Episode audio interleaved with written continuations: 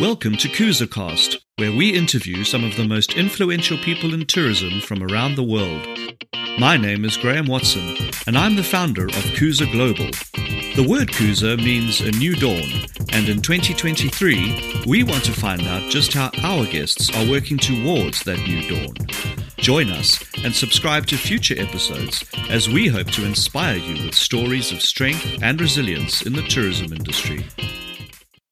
Hello, everybody. Welcome back to yet another edition of KoozaCast. Today, I'm very privileged to be speaking with Mr. Grant Fowlds, who is a director of, of Project Rhino, very important work he's doing for the conservation industry in, in, in Southern Africa. Grant, uh, welcome.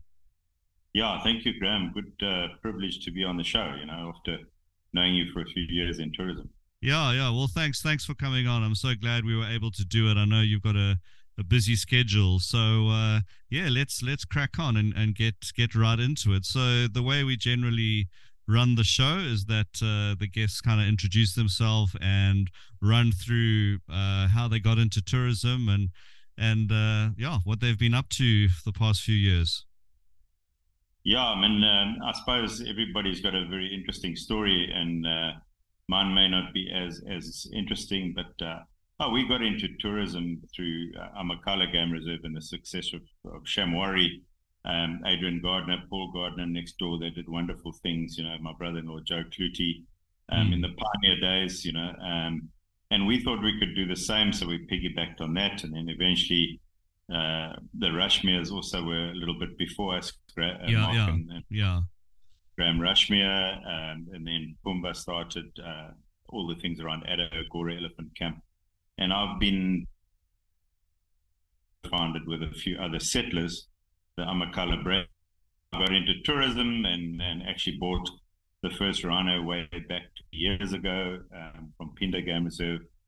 Uh, bought elephants in from Phinda as well, and then brought our lions in, and and so we created the Big Five from just uh, a marginal farmland yeah, I suppose um, you know having gone to a few travel shows, and uh, I remember meeting uh, February Tours Vernon Waite, and he, you know he said, "Well, what have you got to offer?" You know, because uh, the RCC is full of people in in the Lowveld and and Madikwe and, and Pilanesberg and the Waterberg and yeah. and the, the Cape was relatively unknown. So yeah, we had to fast track um, the fact that we only had a few uh, plains games into a destination and therefore started marketing the garden route, you know, to try and create, uh, to bring people into and what was new, a new destination, you know, mm.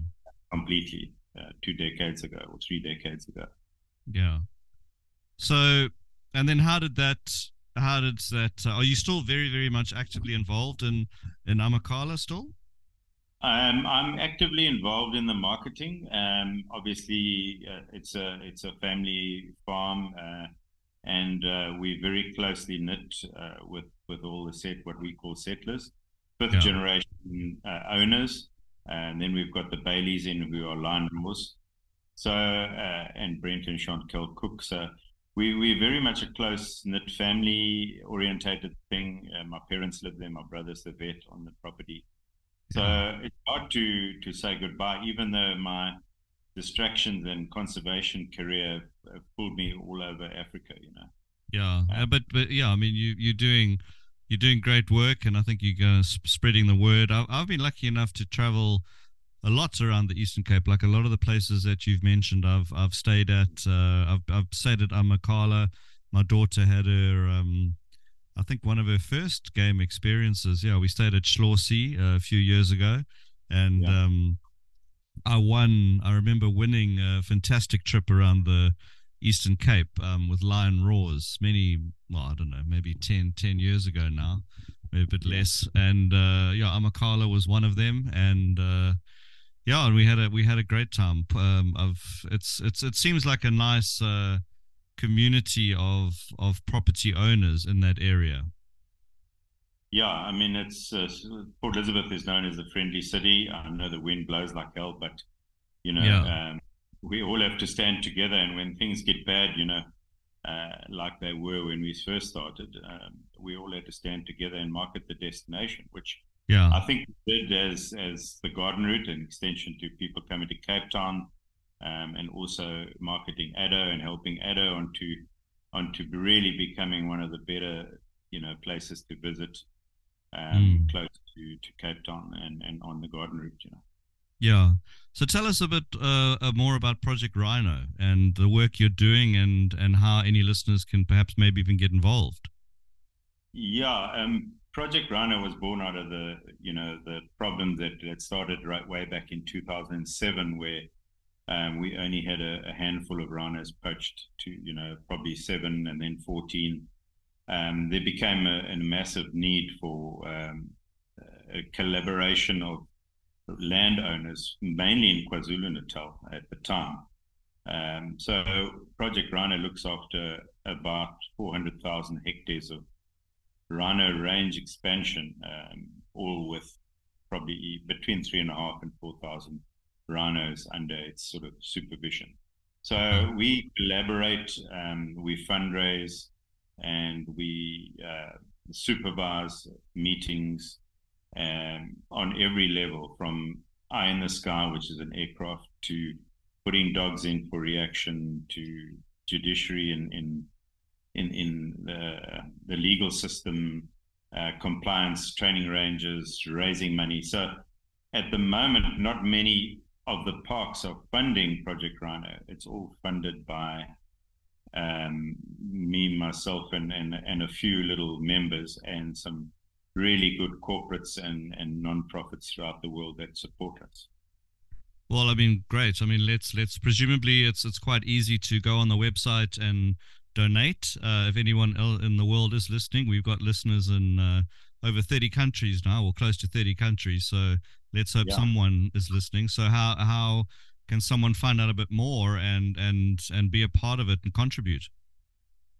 Yeah, Graham, um, and you know, uh, we we sort of spread our awareness throughout Africa. Uh, although we our member reserves uh, are mainly in KwaZulu Natal, which of course was the birthplace of the white rhino after mm. Ian Players uh, um, had did Operation Rhino by moving animals around um, and uh, you know, we kind of back to the same place where we were in 19 in the 1960s. We're having to reinvent ourselves. Um, you know, items like cutting their horns off, dehorning them, trimming them, mm. um, technology, cameras, surveillance, um, dogs, and and all sorts of things. And these are requiring a lot of funds mm. to keep all these uh, activations in place. And there's no single one that is actually can can be taken out of the system. To there's no shortcut, put it that way. Yeah. And uh, and we you know we need money for. Um, I go around the world. I've just been in the US for 20 days and in Canada, um, doing exactly what what we're doing now. Basically, telling the people what we do, and telling them how good we are if we've got money and how bad we are if we don't have money. Yeah, um, of course. Yeah. And literally, um, people were very generous. Uh, the appetite at the moment in, in the province of KwaZulu Natal and, and beyond its borders is not that good. Uh, our images are very bad uh, in, in the international press. Um, we have a, a problem with uh, obviously um, the government in certain areas, and our private parks are winning the war, and, and the other parks are kind of losing or, or losing or, or stagnating. So we're having to to really shift the the focus onto things that are working and and and that requires a, a whole new ball game you know uh, mm. so you know we we we not we're not losing the war but we actually um, we could do with you know a lot more innovative work to try and save the species and grant what what work is being done in the actual markets that that are the end buyers of the rhino horn?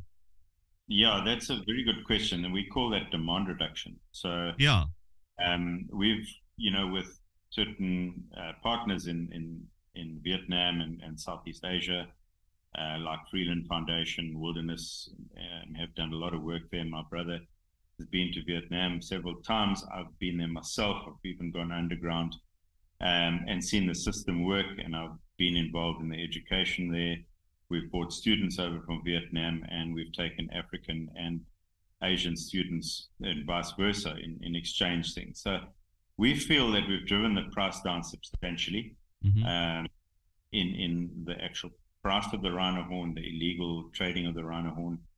Um, we never like to divulge the price because um, I always say jokingly to my audience, and this is what I did in America, that if I tell you how much it's worth, um, a lot of you are going to change, the, you know, your industry from yeah real estate or business into the a dark underworld of animal trafficking. Yeah, uh, good rhino horn. So, but it has dropped by I would say two thirds now. The okay. the supposed market, and I don't believe that people are using rhino horn as much as they used to. I, I just believe that it's become a commodity in the illegal um, trade of, of money, sex, drugs, uh, contraband, mm. um, weapons. Uh, it's just taken on another form of illegal means, and unfortunately, it, the animals are being caught in the crossfire. Yeah, quite quite literally. Um, so would would you say? Because I remember it got really well. It started to get really bad when I was in working in Los Angeles. That might have been actually where we first met. Um, yeah. And we that was when everybody started talking about it. So that was like 2010, 2011, where where there were, you know, I think you know hundreds uh, being poached a year, and I mean, so what would you say in the past 13 years, 15 years, whatever that this actually has been an issue? I know you said that some parts are winning, some parts are losing, but in, in general, uh, are, are the efforts paying off, do you think? Yeah, we, we've lost just under 10,000 rhinos in South Africa in the last, the time that you've just mentioned, 15, a decade and a half. Gee, uh, unbelievable. And uh, yeah, we, you know, we're looking at, um, we, we look at uh, a ratio of animals born versus animals lost. And at the moment, we are at a tipping point, but um, you know, we're by no means losing, uh, you know, completely losing it. Like some people think that it is very bad, which it is. Mm. And unfortunately, you know, the the governance and the the frozen posts and corruption, especially in Kruger, and I would, you know, would like to mention other parts of the government installations. Uh, mm one never knows, you know, who is involved, and the money is so good, and if the people are disgruntled over their their job condition, or if people have got empty stomachs, they don't have ears, you know. Yes. So, yeah. Uh, you know, uh, we yeah we we kind of have to start with the grassroots level, and that is to um, create employment, and then hopefully through education, the system will start taking shape. But you know, this is a ten year ten year game, and we've already been in it for ten years. But it, it is it's taken on all sorts of other forms um, as you know they've started dehorning in certain areas. So they've hit KwaZulu Natal, which have still got horns on in mm. some of the. So you know, so, so some things like technology, camera systems, LPR, um, license plate recognition. Mm, intelligence from the law enforcement in, at national level and collaboration is certainly helping the areas that are working versus the areas that are not working. You know. Mm. And uh, you know what? What would you what would you say to someone that actually hands over money to buy the the end user? Well, I mean, apart from various four letter expletives, what what would you say to educate them as to the utter uh, futility of, of of what what they're doing.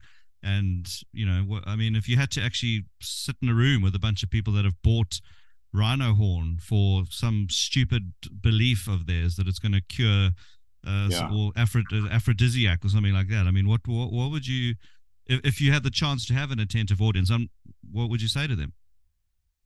Well, first of all, you know, when you're in Vietnam, and I had the pleasure of going there, uh, a lot of the Vietnamese didn't believe that animals suffered. So they all believed that, like a deer's antler falls off and you pick it up and you You know, you put it on your mantelpiece. Jeepers, that's terrible. harvested thing that was just you know picked up and, and used as a byproduct.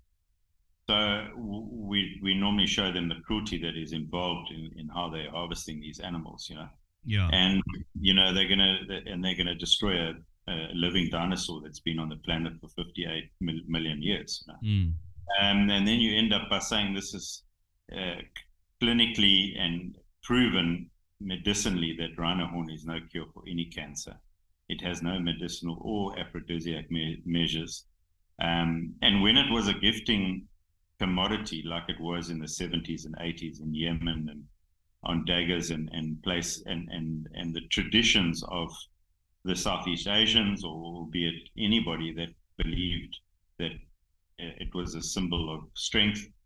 There was enough rhinos to cater for that. But with the increase in population in the world and, and the demand for uh, for that sort of thing, um, then animals in, in Africa, you know, the western black started going. Uh, well, it did go extinct in 2011, and and the, the northern whites had all virtually gone extinct except two. The eastern black are on recovery in places like Kenya, but there's nothing in in Sudan, and there's very little in the DRC, and the only starting to be put back now through African parks. You know. Mm. Um, so as as uh, colonialism uh, or, or, rule just took over colonialism and everything collapsed, the the rhinos and and, and then ivory have just um, created this vacuum of, um, uh, of slaughter right throughout Africa. You know, right down to the places that are really caring for them in private sectors like Namibia, Zimbabwe, South Africa, a little bit of Botswana and Swaziland. You know, but virtually Mozambique, Zambia, um, Angola wiped out. Mm, gosh, unbelievable. Yeah. Yeah, it's, it's, it's you know what I mean. This the sad thing is is that it's all it's all flipping ignorance. I mean that's that's that's you know, it's just utter uh, uh, you know, I, I wouldn't say you would understand if the belief was true, but uh, you know it's not. As you said, it's just complete. It's a, you know all these poor animals. These ten thousand have been slaughtered for absolutely no reason whatsoever. You know, it hasn't yeah. cured one one thing. Yeah, when I was in Vietnam, there was a lovely PSA. If I can do a bit of storytelling. Yeah, PSA, please. Yeah. Um, public service an- announcement. So it's a TV ad or a billboard or whatever you like to to call it. And um, one of our partners in the US and in Vietnam had budget, so they got this um, amazing uh, comedian, Vietnamese comedian. You know, could have been the equivalent of Leon Schuster or Trevor yeah, Noah, yeah. you know. So you know, I hired him to do this PSA, and of course the the tagline was, you know, a black BMW or Jaguar or Porsche. I can't remember the car. And the smoothest dude came out, you know, with pearl creamed hair and a suit with chains everywhere. and you know, he he opens this door, or the chauffeur opens the door and he gets out and he combs his hair back. Uh, and these two beautiful girls walk down the stairs. I mean, they were really stunning, you know, um, obviously Vietnamese, but they mm. handled the, the, most beautiful in high heel shoes and black dresses. And they came down. And the whole thing was obviously anti rhino horn. So he pulls out this rhino horn out of his jacket, a little one, and he puts it on his nose as if he's really going to blow these two girls away. Yeah. The chauffeur standing back with the door the two girls come in to get into the limo in the back seat with with him, and he puts this horn on the nose to say, "Well, come with me, babes. You know, I'm going to give you, I'm going to give you everything, wealth, the car, yeah. and you know, I've, I've, and I've got a rhino." And the one just takes a handbag, and the other one slaps him over the head, and and he knocks himself against the car, and it's this all hell breaks loose, and they walk off. And you know what the sequel was to that story is that that nobody ever went to his next show. They boycotted his show. So imagine, you know, hmm. Trevor Noah or, or, or uh, Leon Schuster going to an audience or Tola van der and nobody's laughing or nobody goes to the show. Yeah, yeah. Yeah. You know, some idea that public service announcements or the image can change so quickly um, by doing the right propaganda. Yeah. Yeah, look. Uh, well, I mean, you know, thanks so much for all, all the all the work you're doing, and uh, you know, uh, it's it's a fantastic thing, and you know, let's let's hope. Uh, yeah, there's a lot of listeners that that can uh, go on and, and see how they can can be a part of it, and let's you know, let's let's hope it just stops one day. How how did the pandemic affect um, poaching? Was it? I mean, with limited movement of people, one would imagine there was very yeah. little. It actually did fairly well, and we thought this is going to nail it or nip it in the bud gun. Yeah, but it never worked that way. If you look at the the actual um, graph coming down from the peak of 1,200, and I'm just talking about Southern Africa now. I'm not talking about the rest of Africa. Namibia have had the same sort of trend. Um, Zimbabwe are doing pretty well. Um, Kenya are doing pretty well. Um, Uganda, very small rhino population. Yeah, yeah, yeah. As well. So the graph came down, but it's now risen up again, unfortunately, and it's we've lost. You know, we we're back to square one on on that whole thing. But you know, just one thing I can say about tourism, and this is the business that you in and and I'm partially in, uh, is that you know we need tourism to survive because bums in beds, tourism, the dollar, the job creation, range expansion, so more more parks from marginal land, more people coming into lodges of any description, mm. uh, be it four, five star, more experiences with rhinos that are not um, petting places, mm. you know, mm. that, that give the people a sense of, wow, we are so privileged to be living with this animal that is a living dinosaur. Yeah. You know, those are the things that really can make a difference. If we don't have tourism, we are not hiding to nothing. You know? Yeah. Uh, so, you know, if, if, and, and there's a lot of NGOs.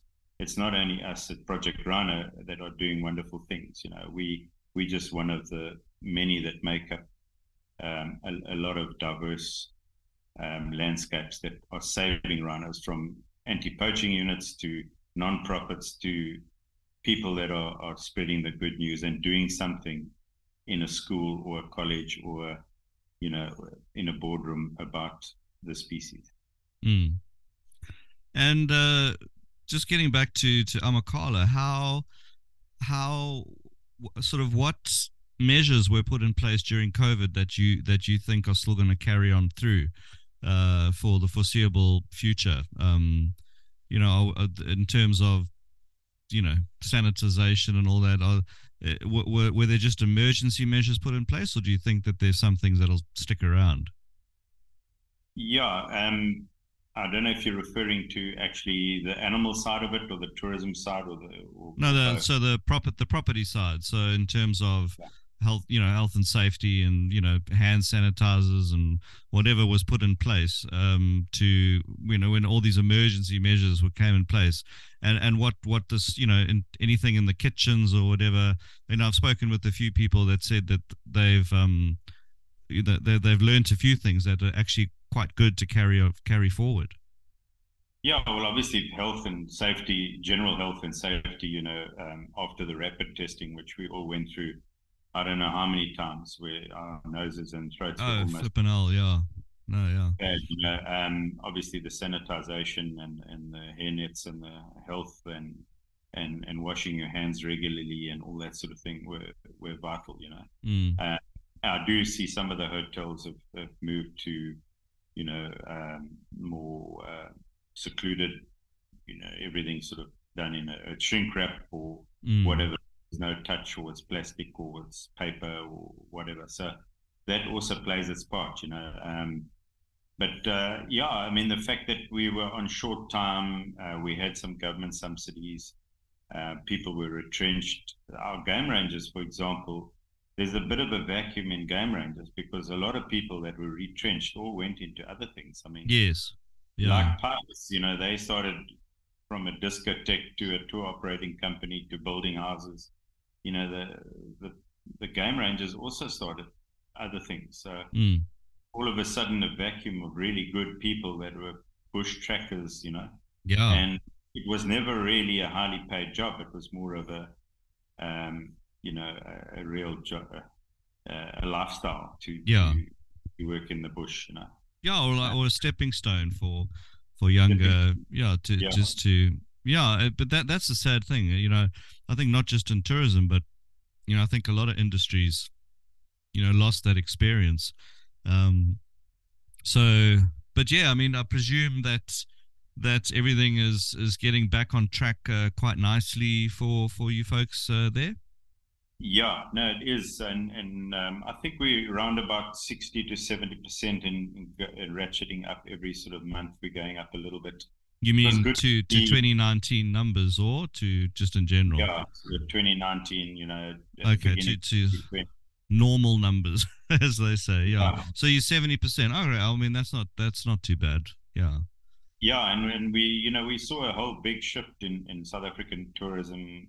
You know. Uh, but at lower rates. Yeah, for the local market. Yeah.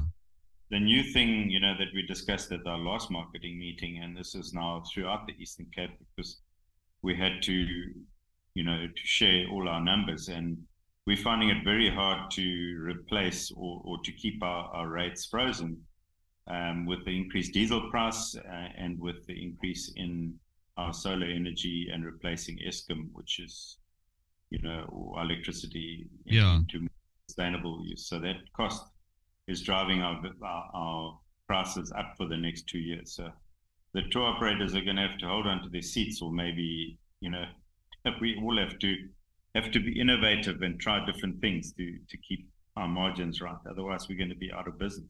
Yeah.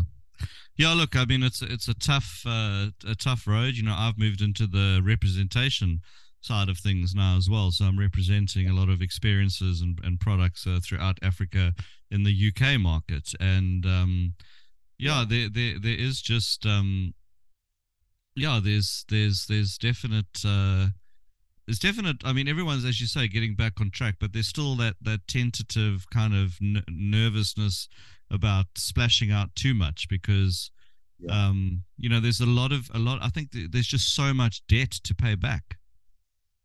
Yeah, there is. I mean, we all had to take some bridging stuff, and there were subsidies, but they weren't quite enough to completely, you know, get back to normal. Yeah, I mean, pers- personal as well as uh, businesses. You know, there's lots of people listening who, who, yeah. um, I mean, tour guides. You know, I mean, they they um, well, as you say, rangers and, and tour guides and and people like that. You know, the the the the rent and and the mortgage payments didn't stop, but the salaries did and yeah. you know and there was money to be borrowed and now there's money to be paid back and you know so for me as a con- okay so take take me as a travel professional out and t- put you know as as a consumer i wouldn't mind paying more because i know that um everybody has to make their money back.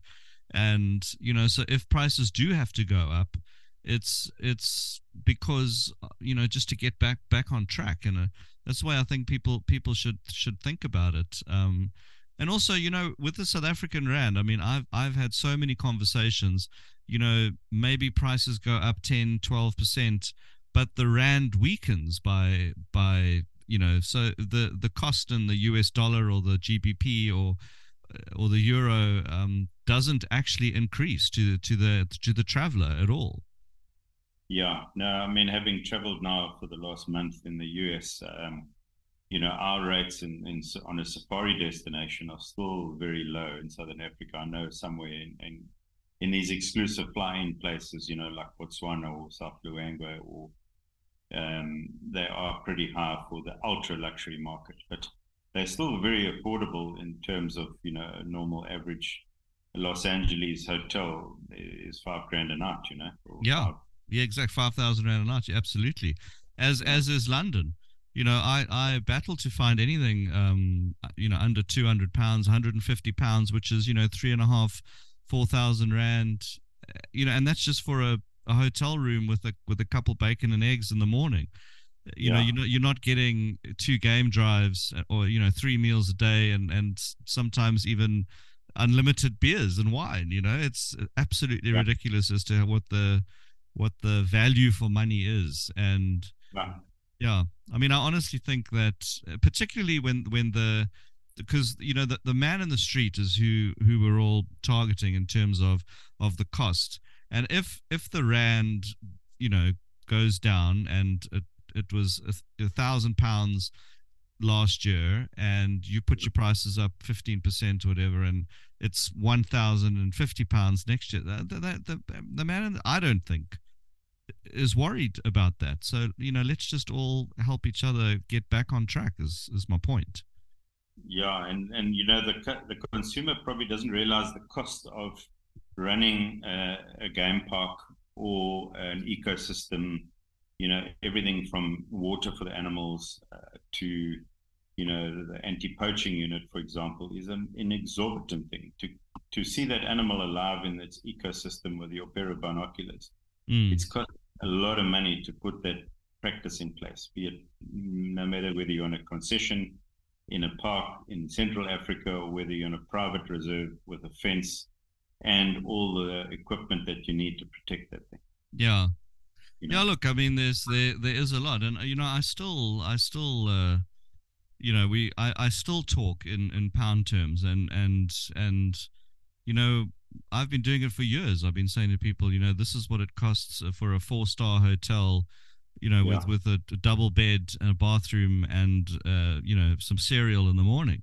Uh, yeah. And this is this is what it costs. The same cost for for uh, for a wildlife experience. And look, I, I think I think people, yeah. I think the general traveler has become far more appreciative of what they are getting um, in the world, and and to also, you know, for me, it's it's it's also paying tribute to the businesses that survived and and and what what they went through. Not, yeah. I mean, how many people can survive with two years almost with zero zero income? You know, it's not not yeah. that many. it's yeah, no, you're right.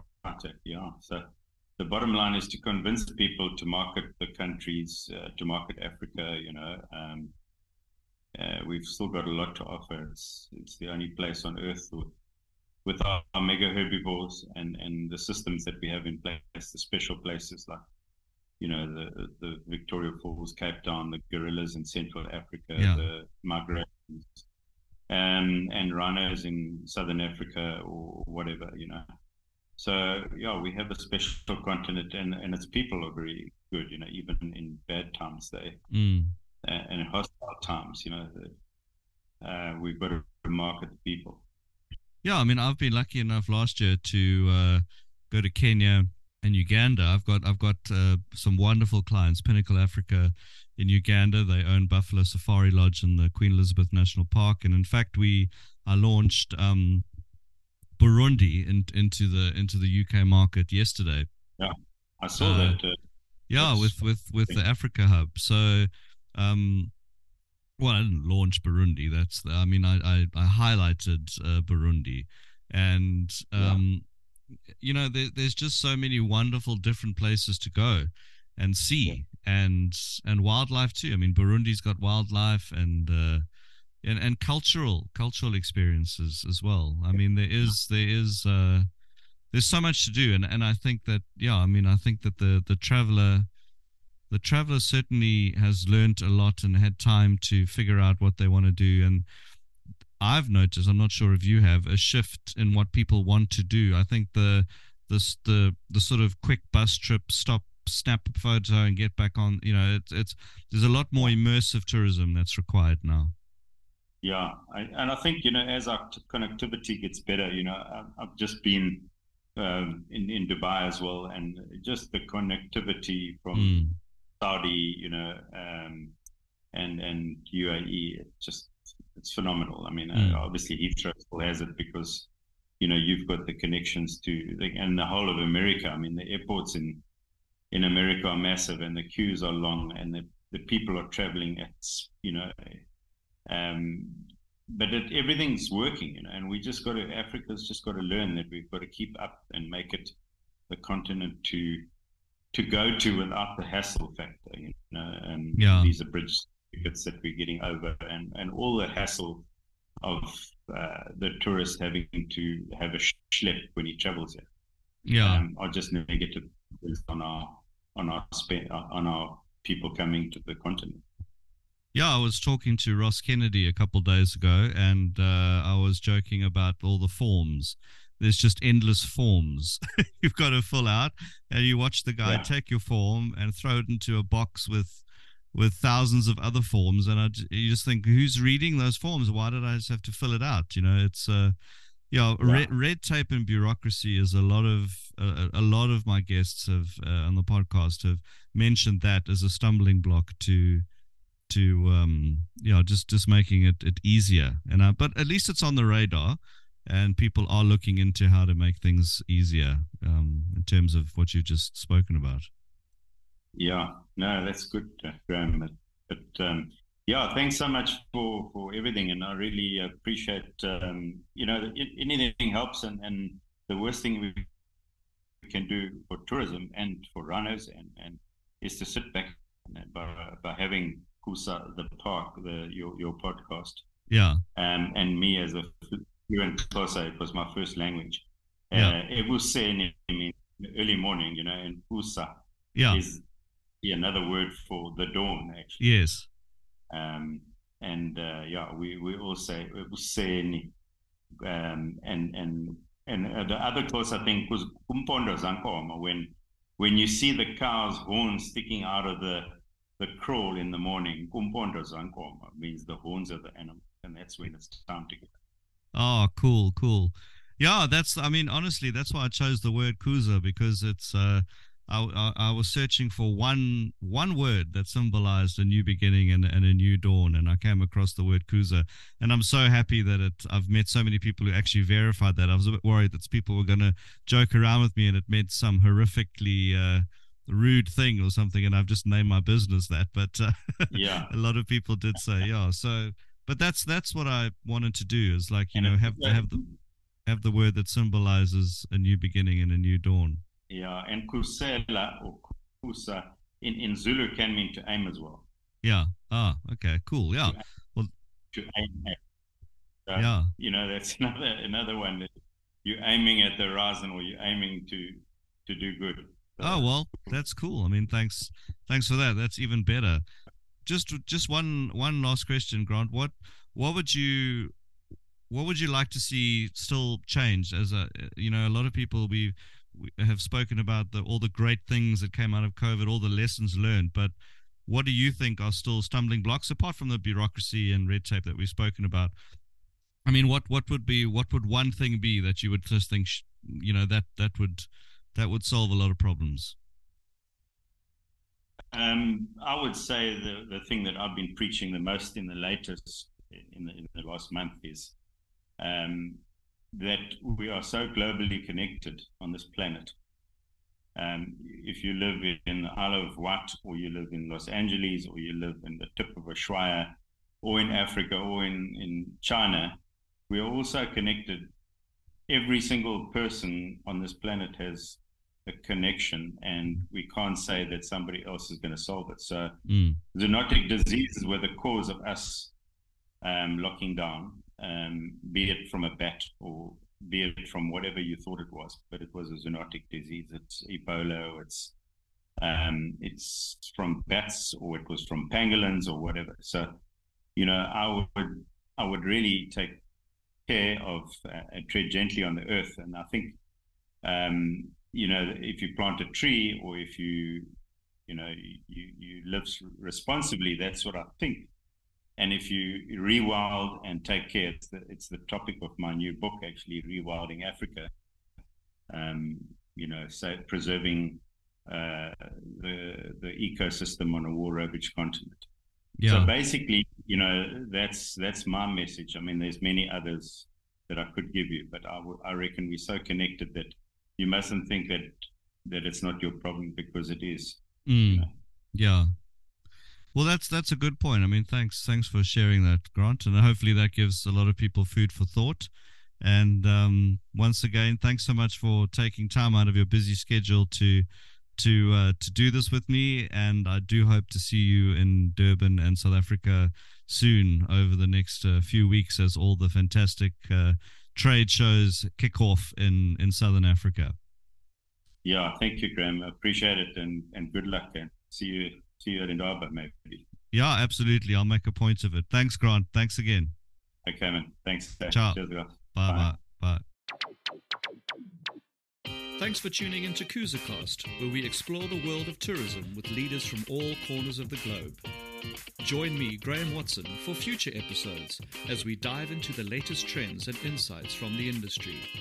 Don't forget to subscribe and leave a rating, and we'll see you next time on Cruisercast.